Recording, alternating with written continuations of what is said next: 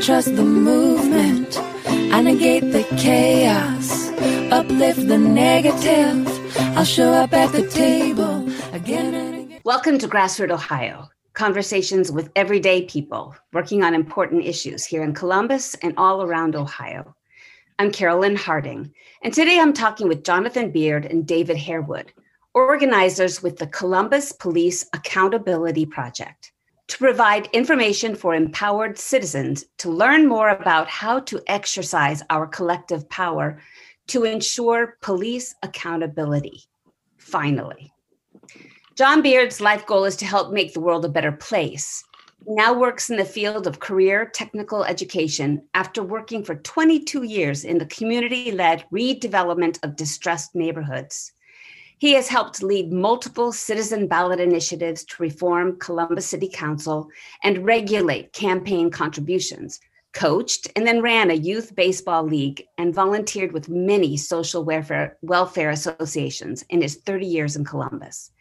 David S. Harewood is an advocate and artist who spent the last decade in Columbus to give voice to the voiceless and help shorten the long arc of history toward justice with every project and campaign.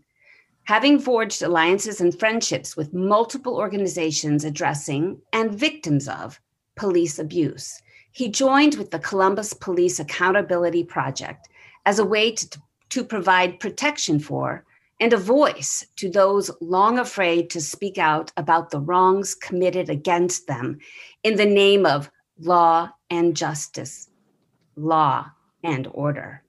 This is from the Columbus Police Accountability website. We are a collection of African American community leaders and involved citizens and our allies who are calling for the federal protection from a rogue division of police that is a pattern and practice of violating our community's rights under the Constitution of the United States of America and the country's various federally ensured civil rights. We seek federal protection because for the past decades, city political leadership has failed in that task. We will support our call for federal oversight by providing collecting and the testimony of Columbus residents who have experienced such lawless policing since the Department of Justice last investigated Columbus in 1998. Welcome to Grassroot Ohio again, Jonathan Beard and David Harewood. Thank you. Thank you, Carolyn. It's good to be here. Yeah, glad to be here. Thanks. Columbus is a dangerous city. The Columbus Division of Police's violence and killing of our Black and people of color citizens is next to that of New York City and Chicago. What is going on in Columbus with the division of police? Let's start with you, Jonathan. Yeah. So, Carolyn, um, we appreciate you bring bring us forward. We've got a racist division of police, and has been for decades and decades and decades. Um, we're determined to do something about this with the um, all the national attention put on by the George Floyd uh, murder and protests. And so on April 28th, um, through attorney Sean Walton, we reached out to the United States Department of Justice to ask for a pattern of practice investigation of Columbus police. To again have the Department of Justice determine that they are engaged in unlawful policing as they did back in 1998. In 1998, um, we were sold, or it ended up being 2001, 2002, we were sold out by our political leadership who instead of agreeing to a consent decree that would have provided for federal oversight under a federal court, entered into a settlement agreement with a one year compliance time frame, and they agreed to four or five different measures of, of police reform. Uh, what I would say is they were unfaithfully unfaithfully executed. The city leadership's goal was to get the Department of Justice out of their hair because it was embarrassing to Columbus on a national scale. And um, the the limited reforms that they did agree to were abandoned rapidly. So essentially, we're in a situation similar to the South in Reconstruction, where we as aggrieved citizens are asking for federal protection from our um, local elected officials who will not preserve our rights under the Constitution and under the civil rights laws of this nation. David, what in your mind is going on right now relating to this project?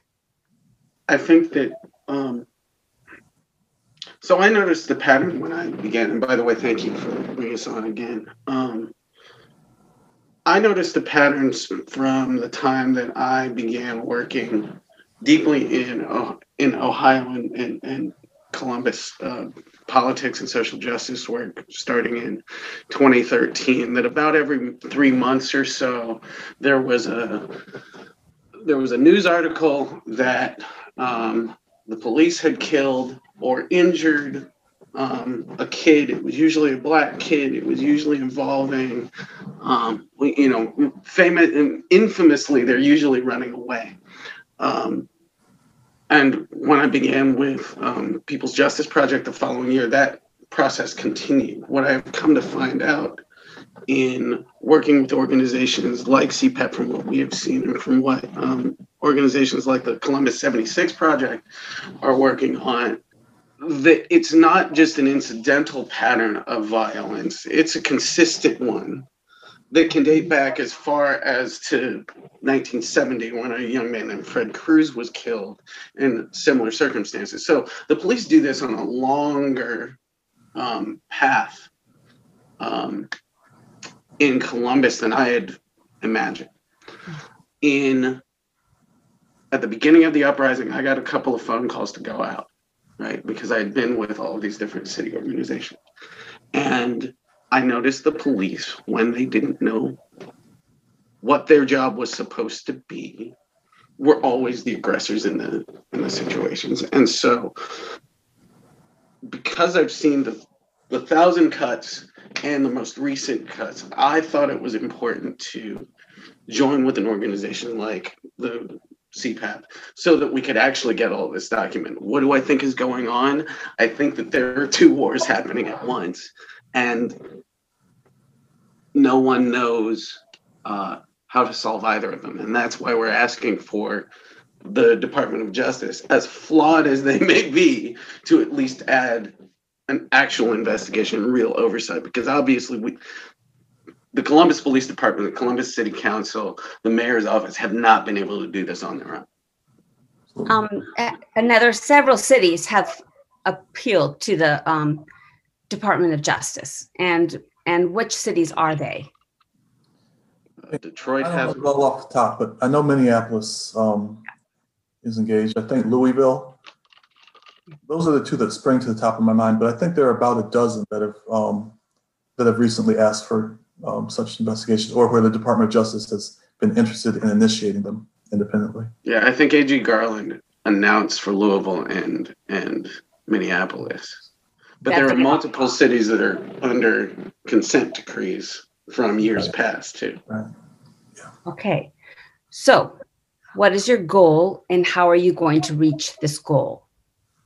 So our goal right now is t- we sent a letter on April 28th to um, Attorney General Merrick Garland and copied other folks in the, in the department, asking them to initiate a pattern or practice investigation.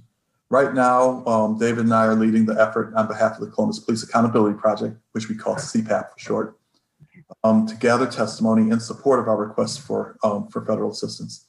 So the letter that we sent through Attorney Sean Walton was very thoroughly documented with um, you know, press clippings and so forth and links to press articles. And what we're doing now is collecting direct testimony in support of that um, to, again, um, to make our case to the Department of Justice that this is where you need to be, you know, with all the calls across the country. You know, we've got serious issues here. This is not new. It's not sporadic. As David was saying, it's, it's, it's a pattern. It's gone on decades. It hasn't abated. Our city leadership isn't doing anything about it. And, you know, right now, um, Mayor Ginther, the day before we announced our request, and we hadn't been private about it, he uh, reached out to the Department of Justice yeah, for that. asking for, Asking for um, a review of yeah, best a patterns review and of practices. policies and procedures, and yeah, Right. and, uh, it's the same sort of shell game the city plays. all the time. um, with everything. They find out that, that there's actually a citizen led actual reform m- measure being put forth.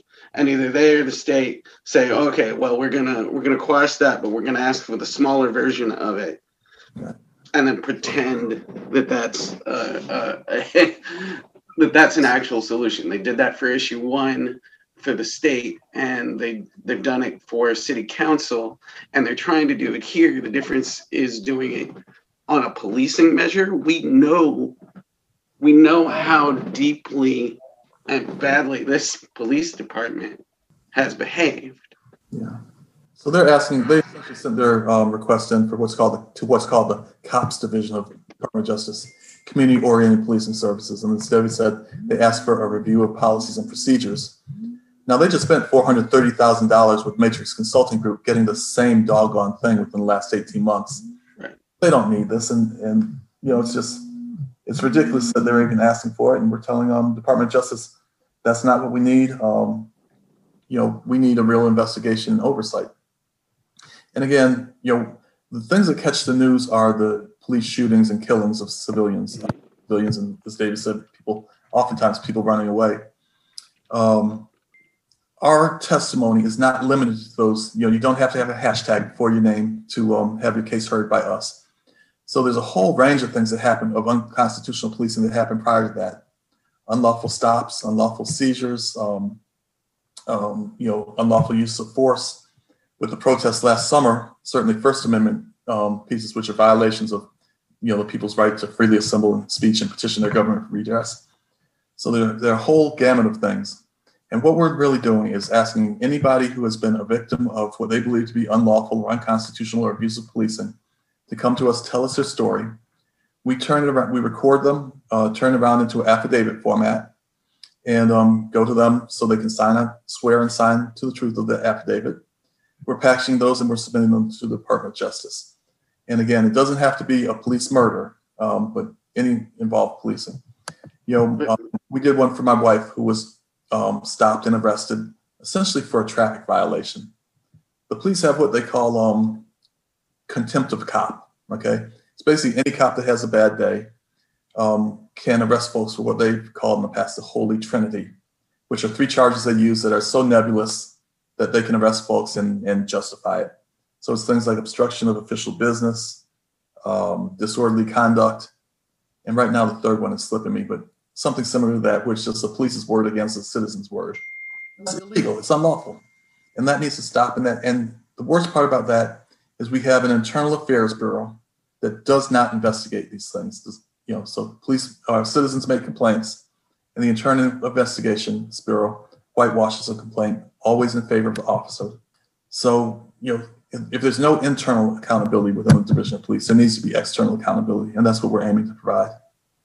David, have you found a lot of people have stepped up to do these um, testimonies on videotape? I've been most surprised by the scope of the people who have been willing to um, who have been willing to talk to us to tell it, us their stories. It, it there were there were and, and there are recurring themes and recurring dates, but what has surprised me most is that some people are understanding that these problems are egregious, right? They're talking about things like Father's Day, July 18th, uh, which was the day of the anti-mask rally.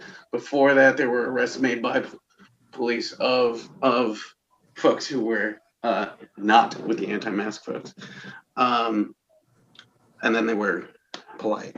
And then, of course, Father's Day was awful. But there are even stories of questionable stops that we've known all about. There are there have been some some linkages across the state that have been, in fact, quite disturbing that aren't salacious or or, or spectacular on the surface.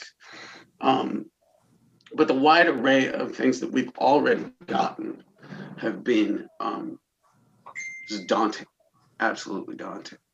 What what I think that there may be some confusion about, however, is that a lot of times we take the general idea of police harassment as a matter of course. Oh, I got stopped in Bexley because blah. This is the time to talk about these things, right? Because they they add up.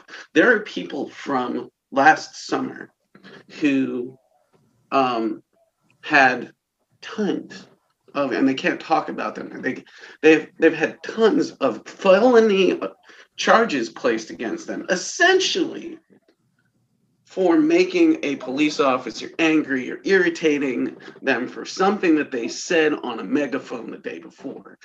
Things like this do not make national news because no one dies.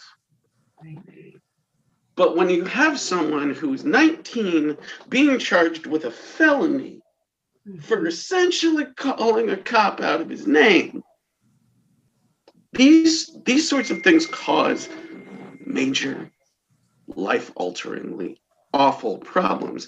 And guess what? Three quarters of them are black folks.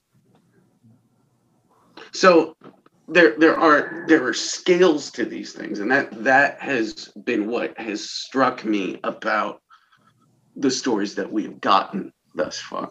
That even they're realizing, no, I'm still alive, but this was egregious and And a lot of the stuff, Carolyn, um, just to be clear, we are absolutely honored by the fact that people will come and tell us their most painful moments. I mean, it's, it's we we truly honor and appreciate the trust 100%. that. Um, what we do when we take the um, the sessions is for our records, so that we can then transcribe into affidavit form. So we're you know getting the facts that they present to us right. We we put in an affidavit. They look at it. They review it. They either edit it or tell us to edit it. And um, when they're happy that this is their voice, then they sign it.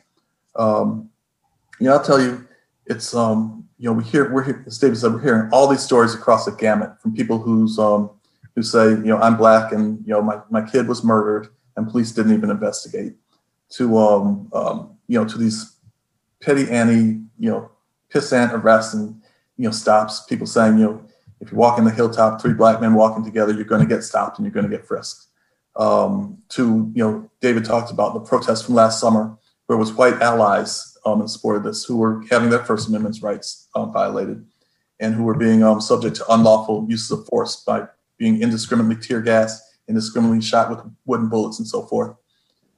And, you know, the, you sit there as a, um, as somebody listening to this testimony, and there's sometimes there are tears in their eyes, sometimes there's rage that you're feeling, but you know, I'll tell you what, there are some good ass people out there who really, you know, stood up for racial justice. We're standing up against a very oppressive um, policing force. And you know, I agree 100% with David. After kind of after seeing things happen for so long, you do get a little bit numb to it and start to think, well, that's just the way it is. Well, that's not just the way it should be, and that's not just the way the Constitution is written or the laws of this land are written. And, and that speaks to the bravery of, of the people exactly. who've spoken to us exactly so far. And the and the active involvement of what they have.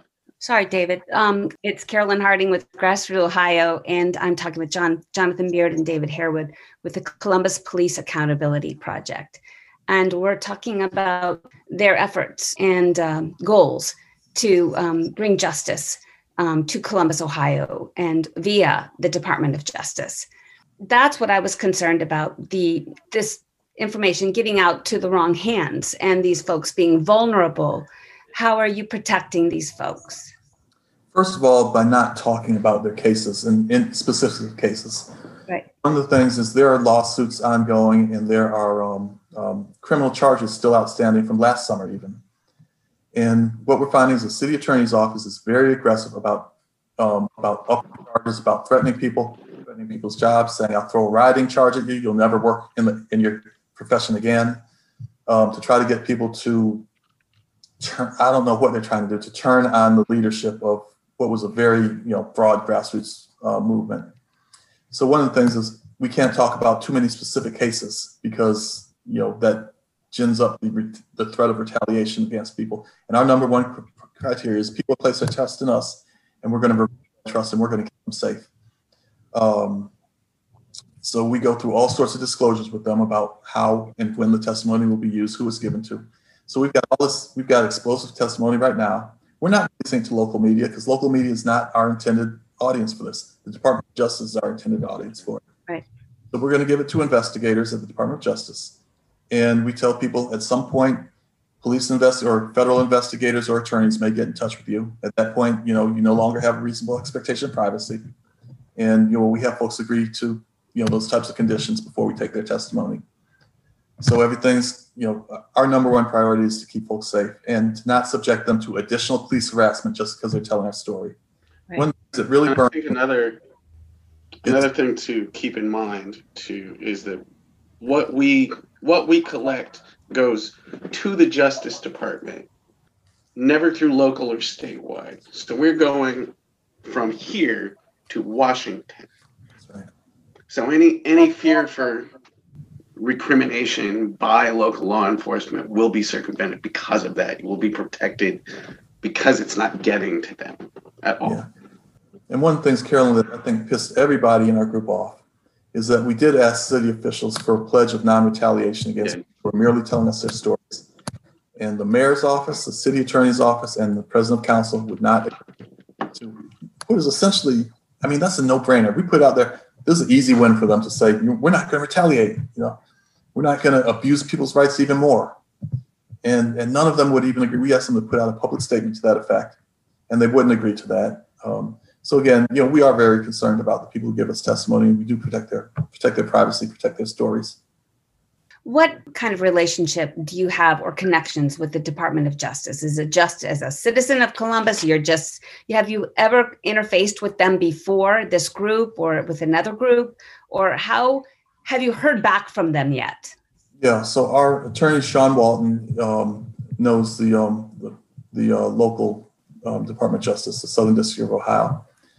And actually, about three weeks ago, um, uh, Patel, I think Vipal Patel, I think his name is, who's the uh, who's the um, U.S. Attorney for the Southern District of Ohio, reached out to us and called us in for a meeting with him, him and top litigators.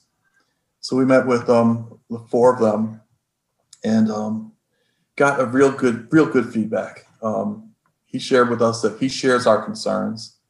He understands that city also asked for something that he doesn't think is appropriate. That is, this, there are much deeper problems here. Uh, he told us that the decision is ultimately made in Washington, and encouraged us to, you know, keep reaching out to Washington, keep making sure they know our story, and that if and when Washington makes that decision, you know, he told us about the fact that there's a lot of demand on the Times now, on Washington now, and on the new administration, which people have much more con- confidence in. And um, said if Washington makes the decision, these are the people that you'll be working with, and you know, basically said we look forward to work. We want to work with you. Um, and he also indicated he thinks there are problems larger than Columbus, that there are problems in Central Ohio as a whole. Which we had some testimony that really confirmed that. Um, we had a whistleblower um, who works within multiple divisions of police and um, is associated with police information technology, who told us um, IT staff across Central Ohio are routinely ordered to delete, rec- delete records, delete investigations, delete video of traffic stops, delete audio, um, delete police um, um, drug evidence or change drug evidence, um, all sorts of um, things that the civilian staff of the police are ordered to do. And the testimony was was under threat. And you know, so there, there are issues out there. I mean, we've got, we've got road policing going on here. Will the um, Department of Justice deal via the Columbus Division of Police, the Fraternal Order of Police, or the City Council? How will they, how does their power work?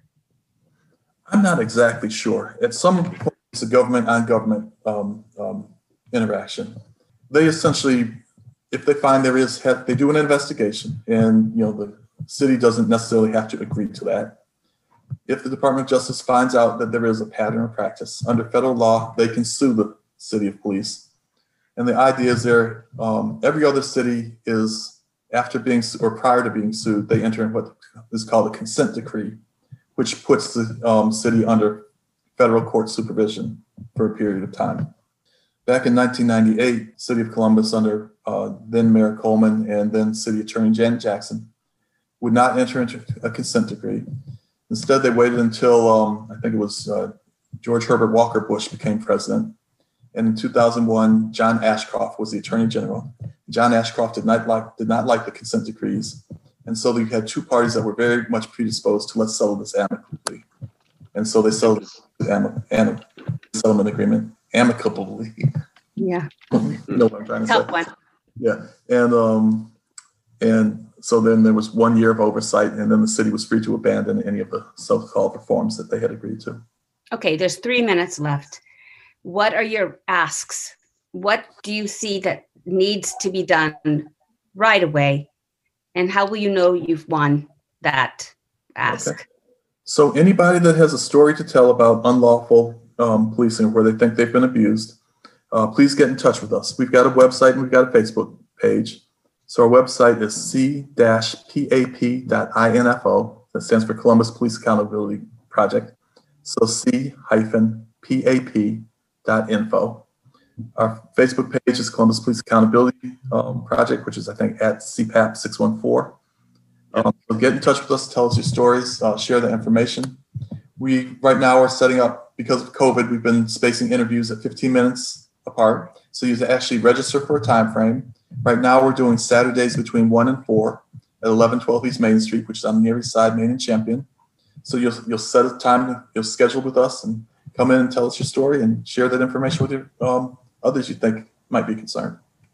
Dave, I probably missed something. Uh, no, I think you got it all. I mean, it's it's it's uh, important to know that the scale of these things is is important, right? Police misconduct happens in all sorts of ways, and if you think you were cheated by them, then you probably were. So keep in mind, this is a space for that too. That's right. That's right. Yeah. I looked up your website just by typing in Columbus Police Accountability Project, and it came up. Your website came up. Good. So folks can find that. So you have submitted the request to the Department of Justice. You are gathering um, testimonies, and um, what is the your goal three is to receive and process the testimony of advocates and allies who've experienced p- police abuse during the George Floyd protests and last summer's other protests in Columbus policing and submit those as well. That's so right. it's a combination Yeah. of folks that have gotten um, just general, um, Run of the mill right? And then the run well- of the mill to the extraordinarily egregious. Yeah. yeah. and um, what is your we know both of them? what is your hope to win from this? What what is your ultimate hope from this work? Ideally, by the end of the summer, the Department of Justice will announce they're going to be investigating police, and that's our time frame to submit those affidavits um, um, sometime in August to the Department of Justice, and um, you know really get their attention focused on Columbus where it needs to be. They'll come in, investigate, and hopefully put us under court order, uh, court supervision of our police department. And then we'll see what happens, right? Hopefully, they s- stop abusing and murdering people. And just understand, they've already found a pattern and practice of bad policing. That was back in 1998. So this is nothing new. It's just a continuation of what you know wasn't resolved the last time. Well, this is a very practical and very straightforward and uh, comprehensive um, tactic. I applaud you for staying in staying in this fight and continually.